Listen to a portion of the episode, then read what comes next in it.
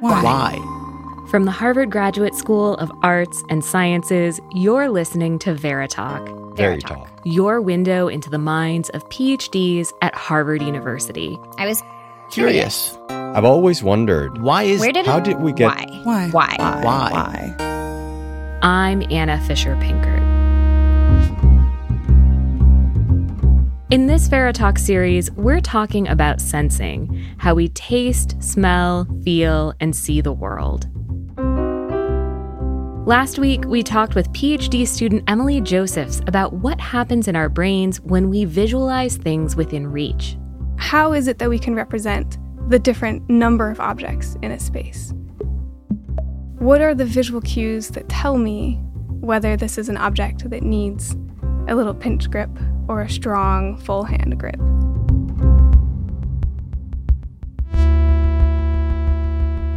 But what happens next? What happens when we need to calibrate our sense of touch to interact with the world? When we're babies, we do a lot of things by feel. We learn that a hard grip will crush a banana, but a soft grip won't let you hold tight to your teddy bear. This week, we're not going to talk about how human babies learn to feel. We're going to talk about how robots are learning to interact with the world through touch. And honestly, most robots are still kind of like babies squishing things they aren't meant to squish, dropping things they should be holding tight. And that means that most robots aren't great for certain kinds of delicate tasks. So if you think about maybe packing groceries or being on a farm, traditional rigid robotic grippers might squish important produce. If we think about hospital settings, you wouldn't want a robot really pinching you. You you need this ability to adapt, to gently manipulate, move around objects. That's Ryan Truby. He studied at the Graduate School of Arts and Sciences and the Harvard John A. Paulson School of Engineering and Applied Sciences. In 2018, he graduated with a PhD in applied physics. I did my PhD with Professor Jennifer Lewis, who's also in the Wyss Institute, and my PhD dissertation looked at developing new materials and manufacturing strategies for creating entirely new types of machines that we call soft robots. Ryan is now just down the street doing a postdoctoral fellowship at MIT. He's interested in soft robots, these squishy, bendable robots that are made of soft matter. Soft robots are incredibly interesting because they are comprised of materials that are squishy. They're deformable and they'll recover back from their shape. And this includes everything from rubbers, which, like a rubber band, are very stretchy and elastic, to different types of soft plastics and polymeric materials. Soft matter includes actually biomaterials, so the same materials in your body. And the reason that we're interested in creating robots out of these materials is to really take a bio inspired approach to robotics design. Living creatures are a huge source of inspiration to roboticists. I can smush my nose down with my finger and it'll pop right back into place when I'm done. This deformability is really important when trying to create robots that can move in new and more flexible ways. Robots suffer from a number of challenges. It's hard for robots to adapt to environments that are very complex or unknown or even dynamic to these systems. Robots do not exhibit sort of a flexibility in their behavior. Uh, they suffer from power and computational challenges, but living systems do all these things just fine and they outpace and perform robots in every way. Take that, robot overlords. We don't want traditional robots really coming into our way, posing sort of a, a threat or harm or safety concern. But soft robotics open up this really fascinating opportunity for them to engage their environments, to interact with us directly. Imagine a car assembly line robot. It's a pretty good robot as long as it only encounters certain types of controlled situations, like a factory floor. But if you dropped it in a hospital and asked it to pick up an elderly patient, you'd have some issues. And one of the challenges, but key needs in soft robotics, is trying to give these systems tactile, human skin like sort of receptors or sensing capabilities, giving these sorts of robots proprioception. How am I moving? What is my shape? What is my state? Um, and so a lot of it does come back into how do I rethink materials that could be conductive, that could still be stretchable and deformable, but open up new opportunities for these soft robots to engage the world around them. Instead of bumping into things like a juiced up Roomba, soft robots can squeeze and stretch to perform delicate tasks. An example of this are soft robotic fingers that Ryan designed as part of his PhD work with Jennifer Lewis. These soft robotic fingers dangle from a metal rod, kind of like a claw in a claw machine. And together, these fingers can perform all sorts of human like grabs and grips. And the way they move is very different from their hard robot cousins. So typically, when you have a sort of robotic manipulator operating on an assembly line or a packaging facility, this robotic finger is going to have very discrete, simple moves that it can do. And these grippers are normally prepared or they know what it's about to grasp. The thing about these soft fingers is that when they bend, sure, we can prescribe that bending, but their deformation and their ability to, to be compliant allows it to wrap around various objects. And so, one of the big enabling features of these soft fingers is that they really open up the different varieties of objects that can be held within its grasp. Now, these robot fingers don't just bend, they also inflate. And that means that they have another way to deform their shape around an object. Because we're just going to, in this case, inflate these inflatable fingers around an object. It's going to deform and sort of adapt to whatever that object is. I don't have to perfectly plan out its motions. Each finger is laced with tactile sensors that allow it to know if it's made contact with an object and how much contact pressure it's generating. So, if it tries to pick up my paper cup, it'll know just the right amount of pressure to apply so that the cup won't get crushed if you just sit at the table and act like you're going to reach out for something, you sort of have this C shape in your hand. A lot of current soft robots, before we started this work, kind of have an O shape when they grasp. You don't grasp things in the world with an O shape. You do it more first with a C and then clasp around. So, what embedded 3D printing allowed us to do was to create different networks, different distributed sensors, so that we could go in a soft, gentle way, kind of probe and grasp hey, have we touched this? And then once we had, per our algorithm, made decent contact, we could then robustly grab, lift that object up. And that simple algorithm allowed us to grasp, again, everything from a bag of chips to a stuffed animal, different food items, all different types of, of things in a way that a gripper, which was more traditional or rigid, wouldn't have been able to do. The result of all this is a robot that grasps at the world a little bit like a toddler does. Three bendy, inflatable fingers adjust and stretch around an apple, a ball, a teddy bear, using sensory feedback to adjust that grip. This is hugely enabling for robots to not have to think a whole lot about planning a move or a grasp. I just inflate, grab, and that sort of embodied intelligence and the deformability and structure of this finger allows it to do just much more in a more adaptable way than traditional robots can. The robotic fingers are reacting to the things they encounter in the environment, sort of the way living beings do. But there's no real reason that these fingers have to look like human fingers. They could look like prehensile tails or tentacles.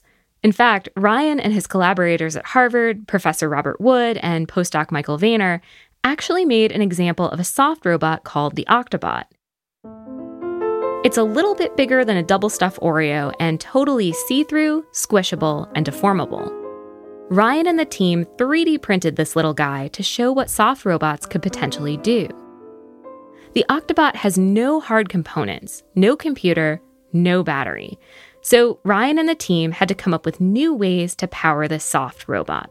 And so, what we decided to do was to really utilize a chemical fuel, specifically a monopropellant called well, hydrogen peroxide. It's not the hydrogen peroxide you would uh, grab at the store. This is essentially rocket fuel level um, concentration. but what's really exciting about something like hydrogen peroxide is it is a simple liquid. Really, if you just dilute it, it becomes pretty safe, but it's also very reactive. And so in the Octobot, we have little fuel reservoirs here in the head of, of the system. And we can pressurize this system to force it into this little microfluidic computer. But downstream of that computer is a set of catalysts. And just by barely placing that liquid fuel onto the catalyst, it just explodes. Not literally, but decomposes into this high gas that's pressurized and can inflate the little actuators here on Octobot. When Ryan says actuators, he means the little Octobot arms that curl and uncurl as a result of these chemical reactions. So, why would we want a robot that could move around like an octopus? Octopi and other cephalopods are almost entirely soft bodied organisms. And it is those soft bodies that enable things like an octopus to be able to swim around, to be able to crawl through nooks and crannies, to be able to have incredibly complicated manipulation and locomotion capabilities. Going hardware free isn't just great for that deformability we talked about earlier, it also means that the Octobot isn't dependent on batteries, wires, or plugs. One of the big problems that I mentioned in traditional robots is power. So if I have a chemically powered system like the Octobot, I could begin thinking about ways of having this system go out and scavenge and harvest its own energy, and then using that for autonomous functionality. You know, I keep thinking we are actually kind of multiple fluidic and electrical systems that have to go out and scavenge for our own fuel. So, at what point are we talking about an organism versus a machine? So now you're now you're getting into what I want to do with my own research group one day. With robotics, we've seen so much success with computation and artificial intelligence fueling sort of the ability for robots to stand poised to just have tremendous impact in our society. All the while, and the, the reason I loved working with Jennifer Lewis here at Harvard was that we've also, in this age, created so many advances in the way that we can control and program and manufacture materials, specifically soft ones. I do think that here in the next five, ten years, you're going to begin to see a convergence of us being able to control materials over many length scales with a variety of compositions, forms, you name it, where at some point we can begin to blur that distinction between material and machine and begin to think about ways in which we could create materials with robotic capabilities and therefore not just have tremendous consequences on soft robotics, not just robots, but totally rethinking what a robot actually is. So instead of there being components that are gears and pulleys and levers and switches, the components could be true artificial muscles systems that could interface with the human body, systems that we haven't even thought about yet because it's going to change, I think, that much the way we think about what a robot is and can be. So, how different is the way that a soft robot it, at this point in its development, how different is the way that these robots uh, experience the world, touch the world, sense things? How different is it between them and us? So that's a totally open question. and what's really exciting, and this actually plays into some of the work that I'm doing at MIT, is if we do have these systems that are so compliant, so deformable, can have more bio inspired means of sensing, it does suggest that learning might also play a role here. How does artificial intelligence help these systems, which are soft and squishy, understand that perception. In robotics, traditionally, we want to try to linearize this rigid system. We want to control this thing very well. And with these soft materials, it gets really hard. Everything's very nonlinear. And so I actually think, and a lot of people in the field working in this space are turning to AI and looking at how does the human brain and you know, our cognition play a role in how we perceive and touch and feel the world, and trying to translate some of these lessons into specifically soft robotics. And so I it's an open question, but there's a lot of similarities. And I think that moving forward, if we can give these soft robots very complex and sophisticated means of perception, we're going to learn a, not, a lot, not just about soft robots, but robotics in general, and possibly even how we interpret and see the world. So the next robots won't just look more like us, they might perceive more like we do. And that makes me think that the next generation of robots might be more like the replicants in Blade Runner, or the Cylons in Battlestar Galactica, or just a helpful squid that helps pack our groceries. In any case, it'll be exciting to see what's next. Next week on Veritalk, we explore two senses, taste and smell, with some very, very hungry critters. I like to think of them as voracious eating machines.